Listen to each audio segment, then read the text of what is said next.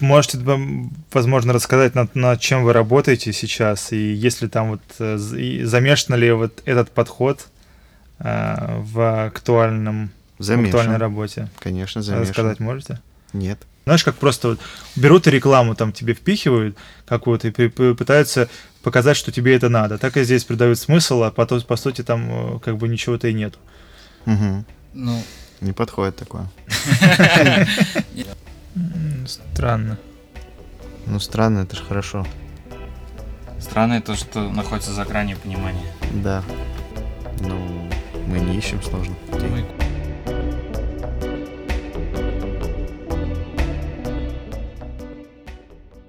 Добро пожаловать на Slowcast. Это подкасты онлайн-журнала Slow, который с двумя W. И мы возвращаемся после долгого перерыва. С вами снова... Кирилл Страханцев, редактор журнала Slow.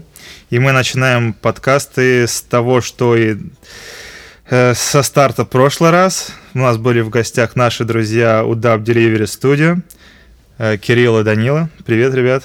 Привет. Привет, привет, привет Кирилл. Привет, Кирилл. И в прошлый, первый раз, когда ребята были у нас в гостях, мы просто брали у них интервью, они рассказывали про свое творчество, свой подход, а сегодня мы... немножко избрали другую тему и обсуждаем, как находить вдохновение неочевидным, э, в дурновкусе и, возможно, что-то невзрачном, и при, придавать это какой-то профессионали, профессионализм и новые прочтения. И э, мы не просто так обратились к ребятам из U D A B, потому что у них в творчестве очень много проглядывается Именно вот именно такого подхода, возможно, какая-то деконструкция, много что неочевидного, и то, что, э, ну, наверное, девять из десяти человек, наверное, продукт не обратят внимания на подобное, но, тем не менее, ребятам удается преподносить некоторые вещи в очень интересном ключе, и просто можете попробовать, Кирилл и Данил, рассказать э, о своем подходе и, возможно, каком-то привести пример. Как вы, допустим, ищете вот это вдохновение или, возможно, переделываете какие-то вещи и, ну, придаете им иной контекст, и из дурновкусия, рожда... из непрофессионализма рождаете что-то действительно интересное? Так, с самого начала я хочу отметить, что чем хорошо или нехорошо, нормально вдохновляться всякими простыми вещами, это позволяет тебе не отрываться от места, где ты находишься, от каких-то простых людей, от простых вещей вокруг. То есть, как бы, находясь как бы, в контексте простого человека, смотря на все вокруг, соответственно, это тебя там вдохновляет, и ты остаешься как бы, на своем месте, разговариваешь с людьми на одном языке, думаешь о каких-то простых вещах, и остаешься простым, живым человеком, и, возможно, благодаря там какой-то неординарности твоего мышления, ты, используя этот язык, визуализируешь какие-то свои произведения. Ладно, а чтобы слушателям было понятно, можно какой-то пример привести? Да. Из последнего или из чего-то, что вы там примечательно считаете из вашего творчества? Ну, изначально, да, по Delivery Studio, студия доставки. Какая доставка? Курьерство. Нет человека среди моих знакомых, который не работал бы курьером.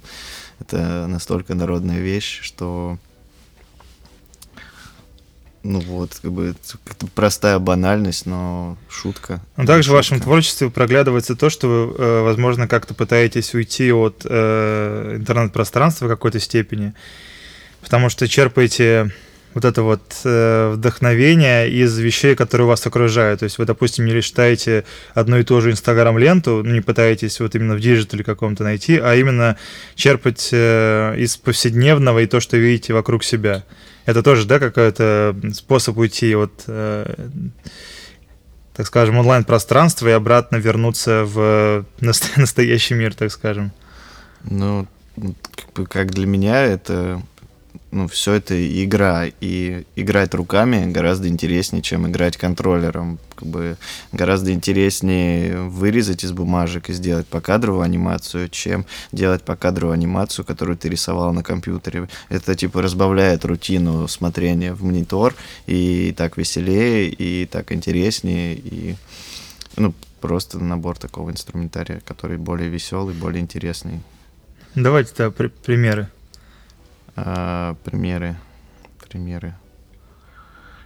Ну вот а, один из последних объектов, который мы сделали, это стул. Он сделан такой бриколажной а, технике. И это был стул, который я... Я катался на мопеде по району и увидел пару стульев а, старых каких-то, по-моему, чешского производства. Они выглядели очень классно и были просто без сидушек, и я их забрал к себе домой на балкон, чтобы сидеть, смотреть на деревья, пить кофе. Но лето было супер дождливое, и было постоянно солнце, то дождь, и через там месяц-полтора они просто разломались, и мне стало супер обидно их выкидывать. Я понял, что я хочу их отремонтировать, а не искать какие-то новые стулья. И... Там, ведя какую-то свою действительно повседневную жизнь, находясь в разных э, ситуациях, в разных местах, ты примечаешь для себя какие-то объекты. И вот спинка этого стула, э, она сделана из э, такого лючка, такой дверцы от э, фонарного столба, где прячутся провода. Я сначала потегал на ней, потом ее отломал и забрал к себе домой. И так она лежала у меня просто на складе, можно сказать, какое-то время, а потом она... Я понял, что можно этот разломанный стул совместить с этой дверцей. И вот другие объекты, э, другие детали этого стула, они как бы точно так же как бы естественно появляются э, из жизни, и сознательно нет какого-то привнесения э, извне, что ли, из ниоткуда. То есть не... в какой-то степени проглядывается вот это техническое несовершенство, простота и наивность, э, которые можно, понял, в конечном счете, наверное, использовать как, э, ну, опять же, там, как вдохновение какое-то. И э, э, как вообще вот, э, перевести вот подобное, вот это вот э, народное, так скажем, несовершенство техническое, во что-то профессиональное, где эта грань, когда ты не пересекаешь, вот так скажем, дурновкусие ради дурновкусия? Не очень до конца понятно, что такое на самом деле дурновкусие. Но всегда же есть какие-то определенные критерии, которые ты лом... ну, типа у тебя есть конвенциональные какие-то. У тебя есть определенные да. знания, чтобы, чтобы сломать, так скажем, новые. Создать новую эстетику, ты должен владеть знаниями, какой-то базой знаний, получается. Это то же самое, что вот, к примеру, Марсель Дюшан, чтобы прийти к своему эм, фонтану, не фонтану, фонтан даже называется? Да, фонтан. Эм, чтобы к своему технике вот этой ready-made, у нее же целая философия была, он шел это несколько лет. И там от каких-то коллажей, какого-то там э, тоже художественного переосмысления, он пришел вот именно к этому ready-made'у, и за этим стоит действительно целая философия. И как бы, что он из, э, из неоригинального сделал оригинальное. Но как где, как, когда вот, ну, а некоторые люди, э, получается, они берут что-то оригинальное, а оно такому оригинальному, неоригинальным и остается. И вот... Сложность, наверное, вот в этом, как придать эм, таким вещам какой-то новый, возможно, и контекст, и переосмысление. Надо чувствовать. Не знаю. Да, наверное, в наших работах нет какой-то философии, или мы, наверное, мы не супермыслители и стараемся как-то это... интеллектуально обрабатывать, наверное, только впоследствии. Но, тем не менее, мы с вами Но... вот тоже не раз общались по поводу того, что вам должна быть какая-то насмотренность, какая-то база знаний, чтобы ломать уже существующую эстетику. Ну, конечно, как бы понятие новой. О вкусе, оно как бы и есть, да, что это там... Это способ как раз отличать одно от другого, и чтобы ты умел отличить, тебе как бы нужно перед собой ведь иметь в виду как бы весь ассортимент там, возможностей и образов, которые там уже создала культура в целом. И вот в ваших работах очень часто видна, если так можно сказать, деконструкция, распад, Моральный. Допустим, но в том плане, к примеру, тебе, Кирилл, я знаю, нравятся всевозможные разбитые машины, какая-то у них коррозия, которая происходит, или, возможно, какие-то крушения, ну не крушения, но вмятины, царапины и так далее, которые повествуют о какой-то судьбе, что это такое олицетворение. Дух времени. Ну, дух времени, да, и, скорее, наверное, чувство времени.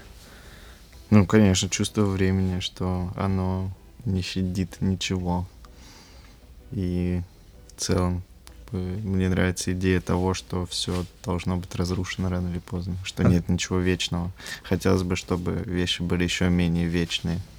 А ты думаешь в контексте того, что, например, машина — это какая-то олицетворение какой-то роскоши, и вот она была, то есть предел, ну не предел, а какое-то стремление, мечтание какого-то человека, и то, что это все такое материальное, он стремился к этому, а сейчас она вот лежит такая вся разрушенная и помятая, и как будто тоже мечты человека внезапно тоже все разрушились. Ну это так, если говорить о таком. Это вопрос парадигмы, системы координат того или иного человека.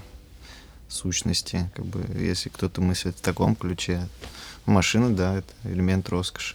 Вот бабушка говорит моя, что мотоцикл — это элемент роскоши, ну, в системе российских координат.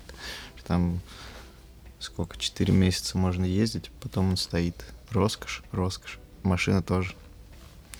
Но вся вот эта эрозия, она, во-первых, в каком-то смысле случайна, в каком-то смысле она не случайна, как мох на деревьях на севере. На севере? На запад, на севере. Вот. И ржавчина, это очень интересно за этим наблюдать и додумывать. Что не так-то вообще? А, вот вы следите, ну, очевидно, следите за творчеством других, других людей и...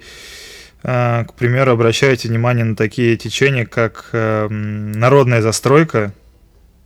Я имею в виду, когда профессионалы вдохновляются народной застройкой, так называемый вернокуляр. И э, замечали ли вы, когда вот именно этот вернокуляр очень... Э, ну, профессионал, профессионалу не удалось это переосмыслить, э, и то есть он сделал это совсем... Наверное, без всякого своего какого-то слова, как будто, наверное, опять же, взял что вот, этот, ну, вот эту народную застройку, примерно такой же оставил, без всякого какого-то профессионализма, как будто вот он... Ну вот, в общем, не удалось ему переосмыслить э, вот этот непрофессионализм более как-то грамотно. Ну, мне кажется, это не такая как бы популярная вещь, которой занимается там каждый архитектор поголовно, и это только какой-то, ну, какая-то часть, и...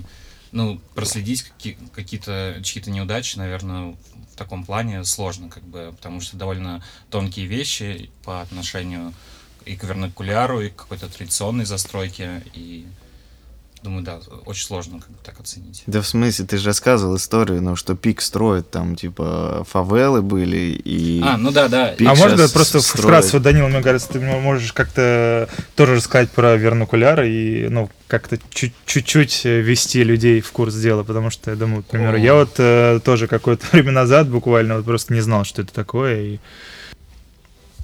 В общем, это не профессиональная застройка, правильно? Это фа... вот, я так понимаю, что это идет вообще даже да, из да, Бразилии. Да, это можно... Ну, этот термин э, переносится не только...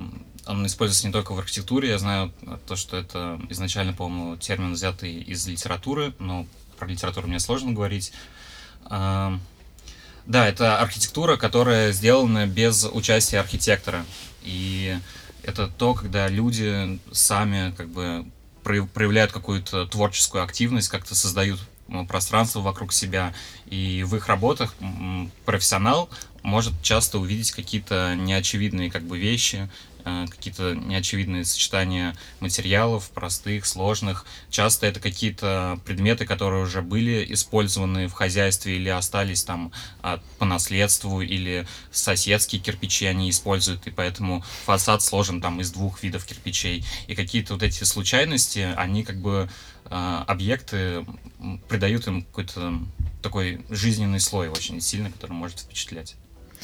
А сейчас, получается, вот есть какой-то канон, вдохновение вернокуляром, которого вот он уже есть, то есть на профессиональном уровне. То есть вот, по-моему, прошел ну, этап... Я, я думаю, да, что уже прошло какое-то определенное становление, и ну, там есть всякие очень довольно известные истории, допустим, там с голландскими бюро, которые... Э, вот про что начал говорить Кирилл, напомнил эту историю, да, что э, известное голландское бюро вдохновлялось... Э, как бы рисунком и общим паттерном э, бразильских фавел, что это такие э, пестрые, э, какие-то пестрые и разные формы, какие-то детали фасадов, в общем, домов. И они превратили, они сделали э, здание, которое как бы отсылает к этим фавелам. Но впоследствии другие бюро уже начали ссылаться на... на этот проект, но как бы они не в курсе, мне кажется, многие даже были, с чем это связано. И вот эти современные дома, которые там сейчас строят ПИК, с этими паттернами, просто цветастые кусочки какие-то абстрактные, на самом деле изначально отсылка к этим фавелам, но мне кажется, уже никто даже об этом не думает, а просто, что это вошло в какой-то такой э, режим, такой использования, как бы делания фасадов какой-то под копирку. А, а в ваших работах... Эм... распад и деконструкцию несут ли себе какой-то эмоциональный окрас? Ну, к примеру, тоже мы с вами как-то общались по поводу... Ну, в моде, к примеру, в восьмидесятые годы основательница Comme des Garçons Рей Кавакубо первые ее работы очень часто связывают с трагедиями Хиросимы и Нагасаки, вот с этой бомбардировкой, да, если не ошибаюсь. И... То есть... да, это первое применение атомного оружия. Да, конечно. Вот. И... Многие связывают и работают именно с этим, и то есть у нее на, на подиуме появились всевозможные искус, искусственно поношенная одежда, где-то там с дырками, необработанные швы, и все это повествует о какой-то тоже эмоциональной такой нагрузке, потому что э, мир уже не будет как будто прежним, и передать вот этот эмоциональный окрас за счет идеально сделанных вещей, это было бы, наверное, не очень правильно. Но сама Кавакубо, она э, всегда отрицает э, связь этого, потому что не хочет, чтобы все акцентировали исключительно на трагедии, что она просто вот сделала, и там уже когда, э, наверное, вот этот вот э, эмоциональный окрас каждый сам рассмотрит. Вот есть ли у вас такое, допустим, при создании вещей, или у вас скорее несет да больше такой технический что, момент? Ну, каждая работа — это же как автопортрет художника, поэтому, ну, соответственно, ты как губка все впитываешь, впитываешь, а потом вот из тебя выходит, что выходит. И, конечно, это квинтэссенция, правильное слово? Квинтэссенция? Ну, ну, я это имел в виду, да. Того, что вот ты видел, что ты чувствовал. Поэтому, конечно, каждый там стул, зин — это вот... Не, ну и в принципе, мне кажется, как бы задача... художник, да, художника, как бы отражать ну, тот мир, наверное, в котором ты находишься. Он может быть там фантазийный, не фантазийный, но нам интересно как-то говорить о какой-то, наверное, подлинности в вещах и в той действительности, в которой мы находим, и, ну, там, проведя там уйму там ночей в каких-то окраинах, там, поездках на электричках, и все, и все, что нас окружает, оно имеет какой-то действительно не то, что прям супер лучезарный какой- какой-то вид. И, наверное, оно как-то естественно как бы отражается в работах. А есть ли в этом какой-то тоже естественный, ну, если это, я говорю, это естественный, естественный протест, например, вы там смотрите на какие-то вещи, которые идеально сделаны, ну, к примеру, наверное, ближе... Не обязательно к центру, но как, как правило, там стереотипно, если мыслить, то во всех странах там ближе к центру, то там все более так все вылизано, все классно сделано, и то есть все повествует о том, что все хорошо, а на самом деле как будто бы не все так хорошо, и у вас ваши работы тоже какой-то э, такой ко- контрдействие э, против вот этой вот э, нормальности. Ну, как я думаю, что это не совсем протест, а это просто контекст, в котором я нахожусь. Не знаю, как Данила, но у меня именно так. Это просто инструменты, которые доступны мне в данный момент, что там, если бы я жил там в двухэтажной квартире где-нибудь, не знаю, на Патриках, я бы как бы ну, жил бы по-другому, и инструментарий, и какие-то мои мысли, они были бы другие, поэтому ну, я не думаю, что это протест. Это Опять же, это просто то, где я нахожусь, система моих координат, то, с кем я общаюсь, какие-то мои вещи, которые меня интересуют, там, условно, это граффити, культура, не знаю, что еще. И как бы инструментарий у меня все равно ограничен, допустим, потому что, ну, я просто нахожусь вот в таком контексте, я там... Было, были у вас работы, которые... Ну, к примеру, вы были как-то не, не удовлетворены с результатом. В том плане, что вы, допустим, взяли что-то такое неочевидное, и тем не менее, оно как будто таким же и осталось. То есть вы не придали должного, наверное, такого личностного окраса или же профессионализма и Нет, сделали. У нас все работы очень хорошие. Да, да, нормально делай, нормально будет, так говорят. Ну, правда, нет. Нет. Да, хочется. Ну, если... Нет, ты же как человек, ты делаешь, что хочешь. Вот ты хочешь сделать то, что ты придумал, ты берешь и делаешь. Вот и все складывается, все банально и просто. Нет, не банально и не просто. Нифига, иногда бывает сложно. Ты прям сложно, но прикол-то в том, что ты захотел, ты сделал, ты делаешь. Там на это уходит время, но... Поэтому какие-то проекты, которые мы делаем, они могут выглядеть как-то очень там, неаккуратно, с какими-то... Э... Ну, в общем, вы рассчитаны... Э, в общем, да, они, они, могут, они могут выглядеть как-то быстро сделанными или там как-то не, неопрятно местами, с какими-то шероховатостями, заломами, но этот проект может там делать... Вот, там зин, который мы выпускали, но вот правда, там материал собранный, мы его отбирали, там, и, в общем, в целом, мне кажется, мы потратили на этот проект, там, три или четыре года, мне кажется, все совсем, со всеми переделками, и... А что за проект? Можете рассказать, что это вообще, что это зин про лучший мир, в котором э, мы собрали какие-то образы, которые нас впечатляют и также ужасают. Например? Например, ментовку, в которой я сидел с проститутками. Нас приняли на чистых прудах, отвезли в, в, в этот самый опорный пункт, по-моему, на Бауманской.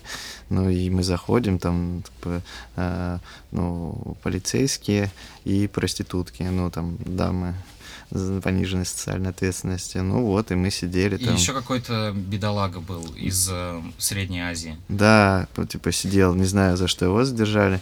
Вот, и мы там сидели. Кирилл шутил шутки, и, в общем, это было... Менты как-то очень прониклись, и это было просто реально какое-то стендап-шоу, и очень яркий момент в нашей... Ладно, а во что это воплотилось в итоге? Ну, в штраф какой-то. Не, воплотилось в плане работы. Ну, мы... Мы сделали несколько кадров вот этой обстановки, эти менты, которые сидят, ржут, этот бедолага, и, в общем, такая... Кадры, в смысле, вам разрешили ну, ну, сделать? Нет. Ну, ну, нет, мы как бы... Плюс-минус как... там, да. да. Пока, пока полицейские вышли, мы пофоткались в их фуражках. Ну да, а там, если как-то это осмыслять, то да, как бы... Образ тюрьмы, как бы решетка, как бы это все так в нашей стране, лагерей, это как бы важный аспект, как бы. Или ментальная хочется, тюрьма. Хо- хочется говорить об этом. И можно, да, бесконечно продлевать это, но как-то вот просто документально. Задумайтесь свое пространство для размышлений, когда конечная, вот, у вас конечная работа, и вы думаете о каком-то неком диалоге с зрителем, потому что как бы искусство, вы же тоже вы его куда-то выкладываете и, по сути, подразумеваете какое-то восприятие людей, ну, в любом случае. Это же скорее не наш диалог с зрителем, а это диалог зрителя с работой. Да. Ну, ну, то есть, как бы, ну, и нарочито, специально, как бы... Не, в том плане... Никто не оставляет им вот это пространство. Это уже как... Угу. Ну, это как очевидная вещь, что когда человек... Ну, там, смотрит, слушает, э, читает, э, он сталкивается с работой и рефлексирует по-своему, вот, в зависимости как-то от своего там насмотренности, образования, состояния. И, ну, поэтому, мне кажется, так в любой работе любого человека, который что-то делает, там есть этот диалог. Ну, я так, например, воспринимаю все, что вижу. Как бы ищу какие-то свои крючки. И это, опять же, как бы концепция вдохновления не супер очевидными вещами. Из каждой вещи можно взять свое. Из каждой глупой песни можно найти какие-нибудь слова, какую-нибудь мелодию, которая будет интересна. Из каждого тупого кино можно какую-нибудь цитату, типа, которая тебе въест там в голову и будешь рефлексировать. Также и там, не знаю, с какой-нибудь тупой статьей в интернете, с видео в Ютубе. Поэтому... Ну, только я не знаю, как это можно считать вдохновлением. Просто смотришь, но слушаешь тоже очень... и пытаешься взять свое. Это вдохновление? Такой неоднозначный вопрос, потому что вот тоже ты можешь э, взять, преподнести какой-то кич. Ну, к примеру, опять же, если там говорить о, о моде какой-нибудь, э, в некоторых своих коллекциях э, бельгийский дизайнер Дрис Ван Нотен, он использовал тоже вот некую, некоторую кичевость, и совмещал это таким его свойственным ему классицизмом, и очень вот это вот даже какая-то яркость и пестрость в его, в его обработке очень смотрелась деликатно, и то есть довольно какой-то изыск он придавал. А вот где вот э, бывали ли случаи, что вы можете искать где-то, копаться в, в чем-то, допустим, искать какой-то предмет вдохновения там, и потом вы просто тормозите и понимаете, что ну зачем там копаться вообще, там вообще ну, ничего нет. Ну, то в плане там искать смысла там, где его просто нету. Да нету вообще никакого главное, смысла. Это самое главное в жизни, мне кажется, искать смысла там, где его нету. Как бы это такой способ как раз, мне кажется, чего-то достичь или что-то найти, как раз искать не там, где все ищут, а как раз где кажется, что ничего и нету, как бы. Это суперски интересная игра, копаться. Чтобы что-то найти хорошее, нужно хорошенечко покопаться. При этом мы слишком абстрактно, наверное. Золото Просто, измеряем. Наверное, это достигает абсурда. Как бы я не очень люблю как бы South, вот, серии South Park, но тем не менее там была серия, вот, где кто-то там из персонажей написал какой-то просто... Абс... Ну, точнее, вот эти главные герои написали какую-то абсурдную... типа а-ля историю и, там, и так далее, а потом кто-то нашел это, прочитал и начал думать, что это просто э, там это просто какой-то изыск, там они начали думать, вот, а здесь он пытался отразить то-то, а здесь он пытался отразить то-то, а потом, а по сути они там просто набросали какие-то какие-то просто абсурдные слова, связанные, возможно, с каким-то там фекалиями ну, ну и так да, далее. Как... Контекст во многом определяет работу, где она находится. И это, как бы, мне кажется, большой сейчас вопрос для современного, наверное, искусства. Просто есть такое, что люди берут и в силу своих, ну не то что неэрудированности, они берут вещи и пытаются преподнести ее, возможно, очень возвышенно, хотя в этом, по сути, там ничего и нету. Просто придать, просто они берут какую-то вот вещь и думают, что... И начинают показать свою э, якобы, ну не то что состоятельность, а пытаются создать э, впечатление, что вот они профессионалы. Можно и... пример, пожалуйста? А, ну, к примеру, чело- человек взял и набросал какие-то, ну, какой-то, рис- какой-то рисунок, и чтобы придать ему какую-то значимость, начинает э, как бы придавать ему какой-то смысл. Хотя у человека, к примеру, нет ни навыка, ни образования, ни таланта, а по сути он берет какое-то свои, свои неумения, на- на- набросает там коряво и э, пытается преподнести. Знаешь, как просто вот берут и рекламу там тебе впихивают какую-то и при- пытаются... показать, что тебе это надо. Так и здесь придают смысл, а потом, по сути, там как бы ничего-то и нету. Угу. Ну... Не подходит такое. Ну, я понял, о чем ты говоришь. Как копать и не накопаться вот на такую историю? Да, то есть вообще, ну, незачем там. Это просто человек хочет... Ну, ну все, ты же. Это в сторону и копаешься дальше. Как? Это как вот тоже нам сейчас вот проблема современной моды. Там, к примеру, дали, тебе дали много денег, создали иллюзию, там, показали там э, на парижской неделе моды, и якобы все, ты типа дизайнер. По сути, там за этим, к примеру, ничего нет. Так в этом нет. Весь и прикол. Когда ты копаешься, ты отметаешь вообще всякие вот эти штучки. Как раз Данила и говорит, что самое классное искать смысл, где нету смысла. В земле она же грязная, но в земле золото, в земле нефть, в земле... Нет, Кирилл, мне кажется, говорит о такой, как бы, э, таких иллюзорных каких-то mm-hmm. типа проектах, типа фантазийных, как бы. Не, фантазия может быть очень круто сделана, и ты понимаешь, что это фантазия, и она как-то продумана. Но бывает, что реально проекты, которые высон... высосаны из пальца, типа, что mm-hmm. чувак, типа, делает как бы ничего, делает ничего, но примышляет к этой работе, прикручивает какие-то смыслы, которые никак не связаны с действительностью. Это называется маркетинг. Не да, обязательно, наверное. не ну, обязательно. Ну, ну, в общем, да. да, но мне кажется, что это связано с какой-то такой научной парадигмой, в которой мы как бы оказываемся к сегодняшнему дню, что как бы сознание современного человека, оно во многом как бы, типа оно, типа во многом рационально, оно состоит из каких-то образов, которые не связаны с какой-то чувственной и какой-то а, осязаемой действительностью. Оно как представление о будущем, которого, ну, на самом деле нет, ты никак не можешь даже прочувствовать это будущего. И, блин, короче, технический прогресс не, не запутался, уничтожает что, природу. В общем, это, это такой факт, в общем, примышление вот эти работы, это такой фактор фальсификации как раз, что, mm. типа... В том плане, что вот в есть том, же... В том, когда ты используешь какой-то вот... свой личный прочувствованный какой-то опыт и отражаешь его в работах, ты как бы у, у работы условно появляется какая-то аура, которая начинает работать каким-то даже неведанным способом для тебя. Я имел в виду, что э, во многом сейчас реально есть такая штука, что потребление ради потребления, там, деньги ради денег, дурновкусие ради дурновкусия, это в целом как это складывается. Там, поэтому у нас есть люди, которые знамениты, потому что они знамениты. Uh-huh. Но в том плане, за ними тоже как бы, ну, вряд ли что-то есть, а как бы у людей очень такая пелена э, от этого диджитал, э, то есть они в метрической системе лайков и вот этой... Знаковой какой-то системы. Да, и это как бы тоже там... Во, во, во многом это тоже, я думаю, очень взаимосвязано с э, при, приданию какой-то значимости то, что в значимости нет.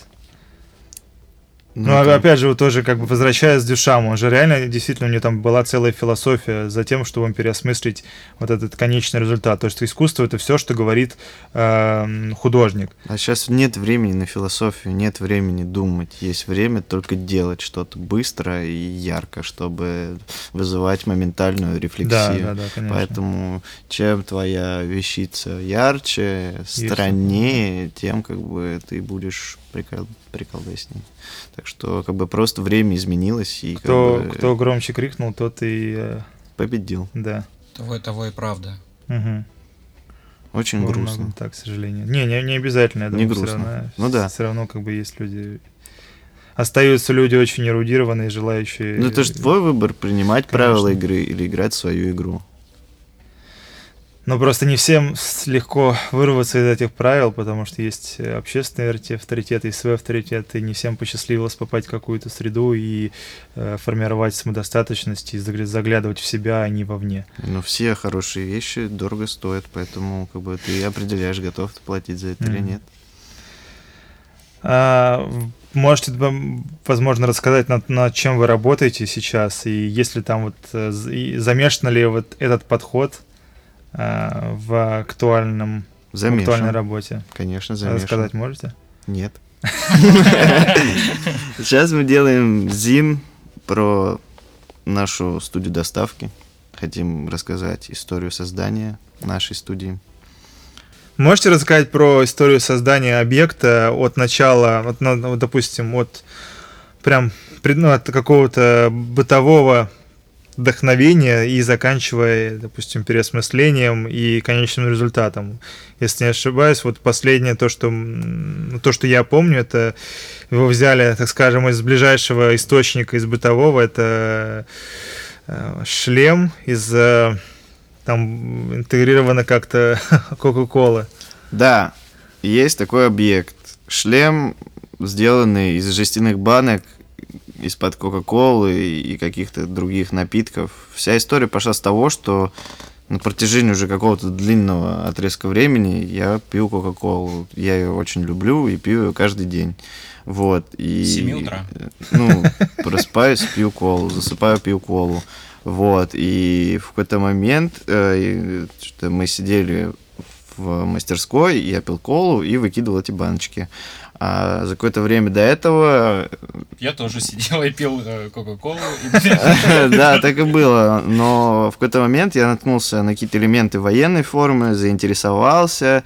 И, и там, как бы, как это называется, экипировка военных, средневековых какие-то моменты, и подумал, блин, классно было бы сделать шлем.